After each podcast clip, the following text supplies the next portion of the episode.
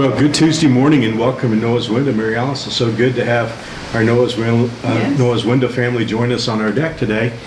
Um, one of the things that has challenged me through the years as a pastor is hearing how many Christians struggle with assurance of their salvation. Mm-hmm. And I think it's a it's a common thing, maybe almost a universal thing. Um, even, you know, people will tell me, well, I pray with you every week at New Spring. And, and I'd rather a person pray one extra week than one fewer, fewer time, you know. Uh, but I just want to make sure that we all have peace in that area. And there's a beautiful scripture in the book of Galatians. We're reading through Galatians right now, yes. uh, in our one-year in our one-year study Bible. Uh, but there's just a beautiful example of just how simple salvation is. And I want to read this. This is in the book of Galatians chapter three. And Paul says in uh, the third verse, you received the Spirit.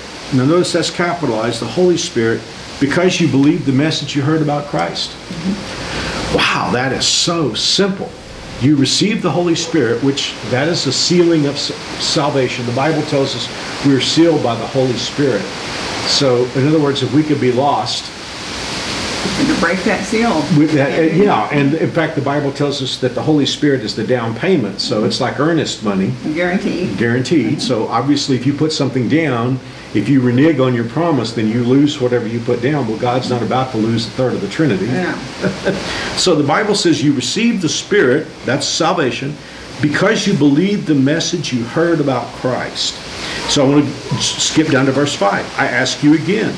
Does God give you the Holy Spirit and work miracles among you because you obey the law? Of course not.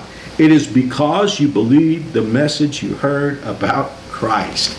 That is about as simple as it gets. I think one of the challenges, Mary Alice, I'd love to have you speak into this.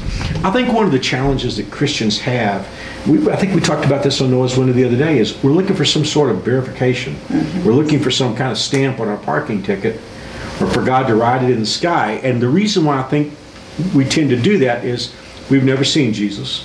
We've never heard him speak. All we have is the witness of the Word of God, but that's what allows us to have faith. Mm-hmm. So I think that's something that all of us need to understand, that God, God, God knew that we were going to struggle with not seeing him or seeing Jesus. Uh, so he put it on this basis that if we would believe the message. Exactly, and it's very simple. And I think that's one of the challenges, is it seems too simple. Yeah. But I think I think we struggle for a couple of reasons. I think one of the reasons we struggle is because we are always disappointed in ourselves. Yes. And and, and we disappoint ourselves, and therefore we question, you know, uh, how legitimate our faith is. And I know you've talked so many times about the battle between the flesh and the spirit within us. Frankly, if there if there were no battle, then you should be concerned. The fact that there's a battle is a, a verification.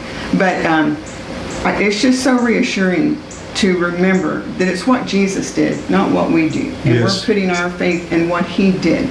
Um, if, if there was one little thing we could add to it, it would invalidate what he did. So it's all about trusting him. You know, Mary Alice, going back to that first thing about people oftentimes feeling like they may not be saved because they're imperfect or they fail in different areas. I really wonder if we ever think about the The, the inverse of that. You know, one of the, when, I, when I was in school, I was really excited when I learned about in mathematics that you could work a problem backward and forward. Yeah. And so if you think about that problem, you know, where a person would say, I don't think I'm saved because I do all these things wrong. Well, if they were to think about it on the flip side, would they say, I think I am saved because I do everything right? Mm-hmm. And, and of course, that would be wrong. Which quite probably... Paul could be addressing that here, because when we're in these letters, he's been talking to the Jews, and mm-hmm. that's where the Jews were putting their confidence, was keeping the law. Well, the one thing that Paul has to say to them over and over, and we see this in so many of the Pauline epistles, definitely in the book of Romans, was that the Old Testament believers were not saved by keeping the law. That's right. But somehow some of these people in Paul's day got the feeling that they were saved by keeping the law, so he's having to go back over and over and over and say, Abraham was justified by faith. You know, we just read in the book of Galatians last week where Paul said Abraham moved on the word of God four hundred years before the law came about. It was about the promise. It yeah. wasn't about keeping the law. Right, and that promise is the message. Mm-hmm. And, you know, I think about the simplicity of that statement. Have I believed the message about Christ? Have I believed that God sent his son into the world, that he lived a perfect life I couldn't live, that he died for me on the cross, and that he rose from the grave? Well, there's so many areas in the Christian life that I fail, but I can believe that message. That's right. And based on believing that message, the Holy Spirit of God moves in. It's so simple and yet so wonderful. And we can have confidence. We can. We can. We definitely can. Wow. Speaking of that confidence, Mary Alice, let's pray. Let's pray. Father, we're so thankful for what Jesus did for us. Thank you for the confidence that we can have in his death on the cross and his resurrection. And help us, Father, as we struggle through trying to live a life that honors you, but being reassured that our confidence is in you and not in ourselves. Uh, we thank you for all your love and watch care over us. I pray that you be with each and every um, individual, each and every family watching or listening today, that you would just wrap your arms of love around them, draw them close to you, Father. May they be reassured even today as they're struggling. Um, I pray that you provide com- comfort and healing and, and financial provision, all the things that are needed.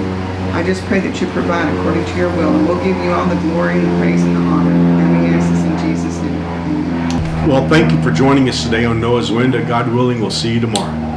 God bless you. See you soon.